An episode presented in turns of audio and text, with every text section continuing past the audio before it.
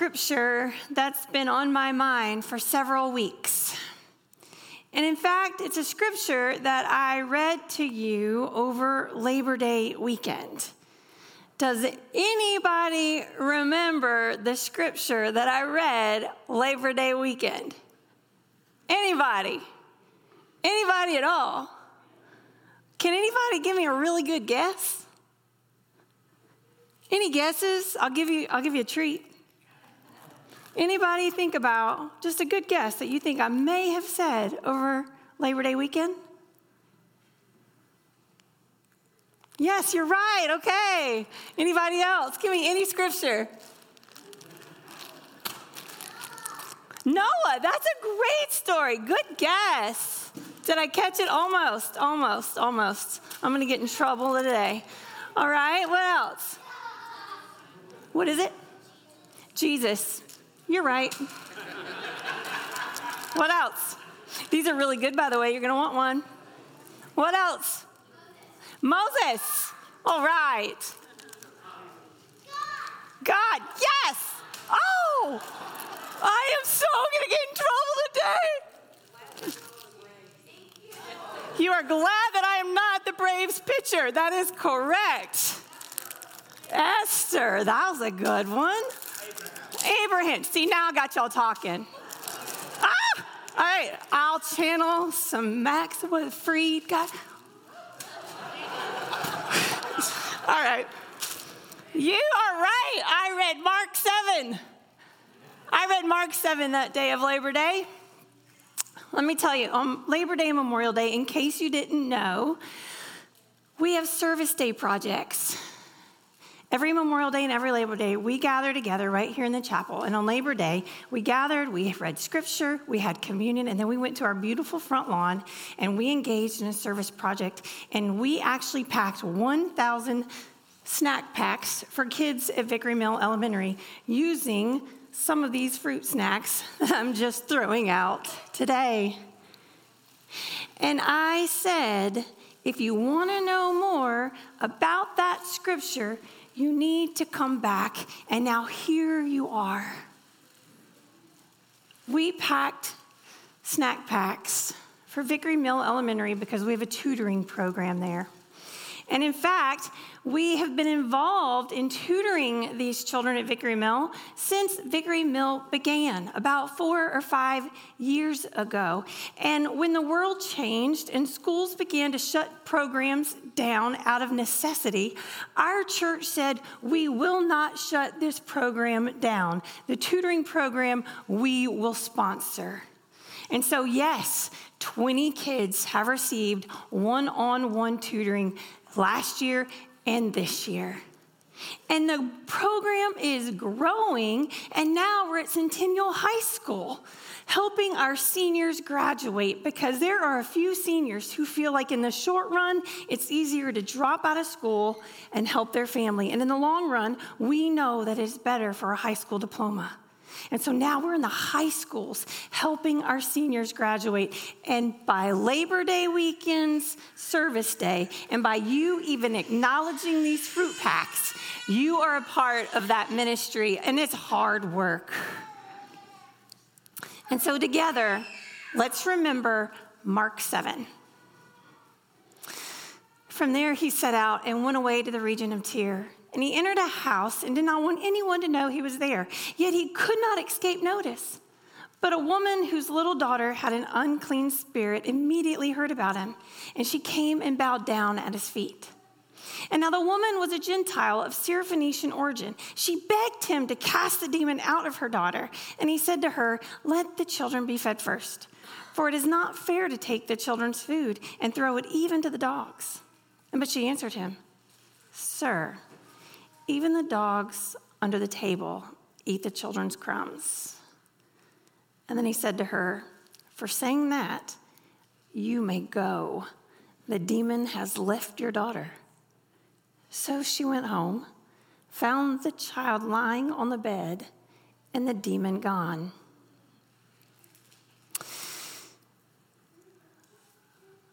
I read this as a mom, and I read this as a woman. And I read this as a person of faith. And it's been sitting with me. And the first thing I notice, I don't know what Jesus was thinking. I don't know why Jesus thought he could go anywhere and a mom not find him. Because when you have a mom who is emotionally and mentally in a healthy place, there is absolutely nothing a mom is gonna not do to help her daughter. There is no door that is shut that will prevent a mom on a mission. So that's the first thing I notice. Of course, somebody's gonna find Jesus, especially if it's a mother who needs to help her daughter. Second thing I notice is we don't know a lot about this woman. And so, for fun, I want you to know her name. Tradition says that her name is Justa, and her daughter's name is Bernice. And this woman is a Gentile. She is Syrophoenician origin. So it means that she is in the wrong place. She is from the wrong side of the city and should not be where she is. One theologian likens this as a homeless person making his or her way into a dinner party with the President of the United States asking for a favor. And I kind of love that because now here we have a woman who's not supposed to be there who shoves her way into a dinner or a quiet moment with Jesus and asks for a favor. And what I notice next is very surprising because it's what Jesus says. Jesus kind of throws this, come at, this comeback at her, like, let the children eat first. And what this woman does is she holds her own and she just immediately has a remark back and says, even the dogs eat the crumbs. This woman goes toe to toe with Jesus. And in my mind, in my mind's eye, I have this vivid image of this woman. For some reason, I have this woman sitting underneath a table full of crumbs. You know that scene if you've ever eaten with a child. There are like crumbs everywhere. And I have this woman sitting in the middle of all the crumbs under the table, and I have dogs in my mind all under the table eating the crumbs. And I probably have this image because there's a young dog in my house for the very first time in my life. There's a puppy. A few weeks ago, this puppy arrived, and all of a sudden, I realized you have to like change your life for the dog. You have to like pay attention to it and feed it and pick up with it and play with it. But ultimately, I've learned all the dog really wants is my attention. All the dog wants is just five minutes of my attention, and the dog will not let me go until I do it. And so, yes, I cannot help but think about this woman in the same position. This woman is under the table, holding on to Jesus' ankle, saying, I will not let go. Give me five minutes. Give me five seconds of your attention, and that will be enough. So here we have a woman holding on as hardly, as tightly as she can to Jesus. I am not going to let go. And immediately in your mind, another scripture, another story, another image should come. Do you know what I'm thinking of? It's an Old Testament story. I promise I won't throw fruit chews at you this time. Does anyone think about an Old Testament story of someone holding on for dear life. Exactly, Genesis 32. Let's read it. The same night, he got up and he took his wives, his maids, and his 11 children and crossed the ford of the Jabbok. He took them and sent them across the stream, and likewise everything that he had. And Jacob was left alone and the man wrestled with him until daybreak. And when the man saw that he did not prevail against Jacob, he struck him on the hip socket, and Jacob's hip was put out of joint as he wrestled with him. And then he said, Let me go, for day is breaking. And Jacob said, I will not let you go unless you bless me. And so he said to him, What is your name? And he said, Jacob. And then the man said, You shall no longer be called Jacob but Israel, for you have striven with God and with humans. and have prevailed. Now we have a man. Now we have a father. Now we have another person of faith who is in the wrong place across the stream trying to protect his family. And like this Syrophoenician woman, Justa, Jacob had a divine encounter. And David, too, or Jacob, too, held on as tightly as he could. And he said, I am not going to let go until I am heard, acknowledged, and redeemed. And that's the story of the people of the Old Testament, and that's the story of the New Testament. People constantly have an opportunity in front of them, and all they have to do is hold on and wrestle with a faith until they receive the blessing and the faith that they came there for. So many times we have opportunities in front of us. We have these situations in front of us that need work. They need someone to wrestle with them. And all too often we say, you know what, that's somebody else's to do. It's so easy for us to look at situations and circumstances and say, you know what, that's what this person needs to do. And we begin to think about all of the work and all of the jobs and all the responsibilities that somebody else should do because they got problems they should work on.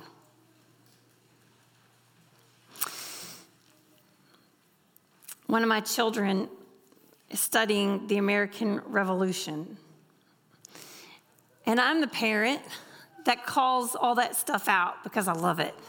I just love calling out all that stuff and seeing if they know it. And I have to learn it all over again with them.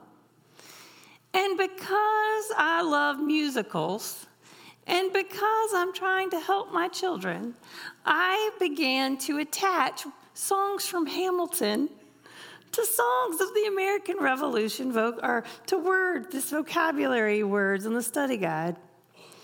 I would love to give you an example of that right now. Unfortunately, my children would be the ones who are melting under the table. But as I was relearning about the American Revolution, I read a wonderful story about a civilian who was on horseback and this civilian on horseback was riding around and he saw a group of men working on this small defensive barrier. And he rode over and he saw their leader in military uniform screaming and shouting out orders. And the man on horseback said, uh, Sir, why aren't you helping these men? And the man said, I'm a corporal.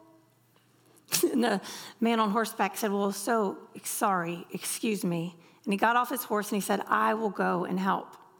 And so when the job was done, this man went over to the leader and said, Corporal, next time you have a job to do and not enough men to do it, call your commander in chief and I will help you again. And George Washington got back on his horse and rode away. I think there's so many times when we're presented with a situation and we're the ones that should be doing the work. But sometimes we think we're too resourceful, we're too trained, we're too beyond that, we're too church to do that work. And sometimes we're the ones who need to be in the trenches, over the stream, or under the table. And we're the ones who are supposed to be holding on for dear life, wrestling with something and not letting anything or anyone shake our faith from us. So I wonder, what would it be like if we were holding on to the divine, holding on to the leg of Jesus, holding on to God so much that we say, Lord God, I'm going to hold on because you and you alone are the one to help me with this death. This grief is too much. Help me find healing. What would it look like if we said, Lord, dear Lord, I am going to hold on to you and find security in who you created me to be because I am out here hurting. I'm hurting by people's comments. I'm hurting by social media. I'm hurting by other people I love. And I'm going to hold on to you, Lord, until I find redemption. What would it be like if we held on and said, Lord, I am exhausted from this past year and a half, and I'm going to hold on to you until I find rest and I find strength? Bless you. And what would it look like if we held on so tightly and said, Lord, I need you. You know my darkest thoughts and my deepest problems. And I'm going to sit with you and find freedom and understanding and forgiveness.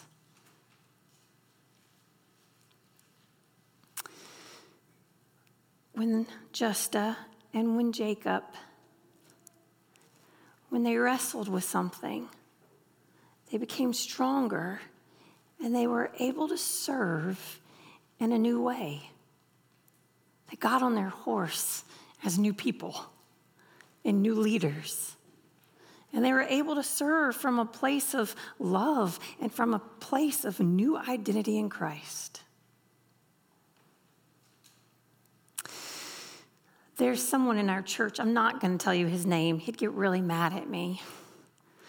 And you might figure out who he is, but there's a man in our church, and he owned this amazing company, and he was very, very successful. And I've known him for about three, four years. And for me, I know him as someone that I can call on to help. He is very good at projects. And so there was a project set before me, and I said, I know just the person to call. So I called him, and he came over, and I introduced him to the other group of people for the project. And as I'm introducing him, I'm giving all of the accolades, all the successes he's had in this company to show why he's the man for the job. And he pulled me aside a little later and said, Marion, don't you ever do that again. He said, I'm retired. I left that. That doesn't matter. And he, he said, Now my identity is different. He said, Now I sit and I wait for God to put something in front of me to do it. Even if I don't think I can, I do it. And he said, Now just call me volunteer. I think it's time for us to grab a hold, wrestle with whatever it needs to be fought with, so that we can come out with a new identity. And we need to do that as a church. We need to do that as a church universal, and we need to do that at the local level. We need to grab on and we need to talk about things and have the tenacity not to let it go and the courage to do it and the strength to come out as a new person and a new community of faith for our world. It might be that if we take the time to do this, we take on new roles and we take on new identities and new names. It could be that we go from not really knowing why we come to church to absolutely loving it. It could be we go from not remembering to never forgetting a service. And it could be that we go from every now and then to being incredibly committed to a small group or incredibly committed to a children's ministry it could be that we go from someone who's not quite sure if they're in the right place to the person who is now the leader, the committed one.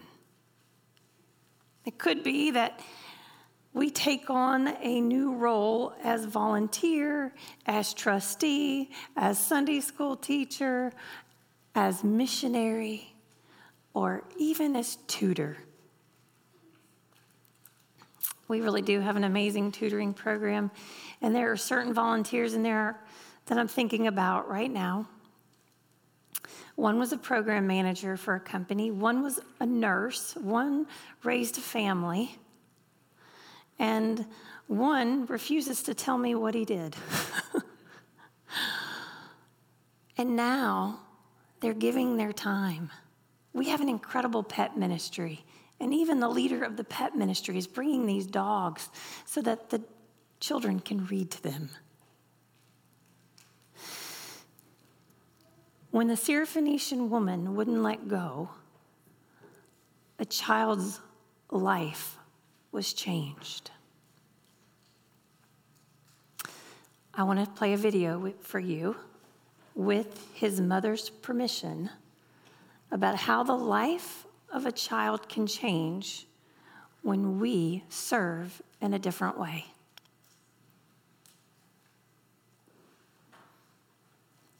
Hello guys, my name is Aldo Mata, and I'm and I'm in third grade, and I have four years being in Mighty Mentis. Kindergarten, and first grade, second grade, and third grade. And I'm here to talk about a little bit of my story since I've been in Mighty Mentis. I wanted to tell everybody and my teachers thank you for teaching me in Mighty Mantis. And my two teachers, Miss Susan, Miss Amy, and Miss Cindy, and her, and her dog Benjamin that I remember all of the of her dog Benjamin. I remember giving him treats. I remember teaching how to stand up and how to sit down. And I remember teaching Miss Cindy words in Spanish. And I wanted to tell everybody thank you. I love everybody. And thank you to Mighty Mentis. And I wanted to tell to Miss Mitchell thank you for teaching me in her meeting. And I, rem- I, and she, she, I, she comes to my house and play, and I play with her in the meeting, um, with Word Wizard. We play a a game of sentences, and and she is like my like my second mom because she protects me and I love her so much and I wanted to tell Miss Silma thank you. And thank you for and for putting in me in the program. Because if she wouldn't exist, the program wouldn't exist. And I wanted to tell Miss Cindy that I want on uh, that I want on Monday. I'm going to read this book with her, My Bible Adventure. And thanks so much again. Bye bye. A child, a dog, and a woman of faith. Maybe we have a new image of Mark 7. Amen. Pray with me.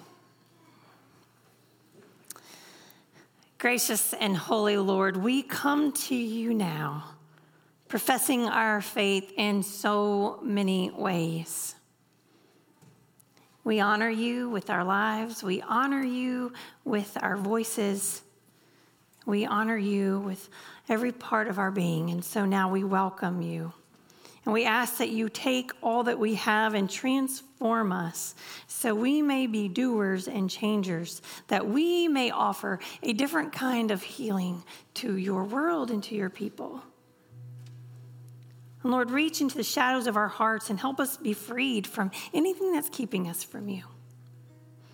Reach into our lives and help us to find the person that needs us today.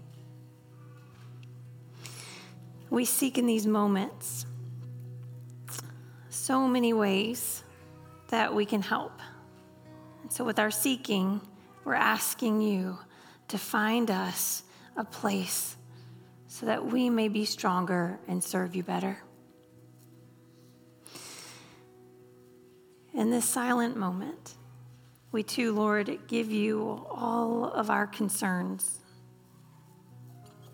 We name them in our hearts, and we ask you to pour your grace on their situations.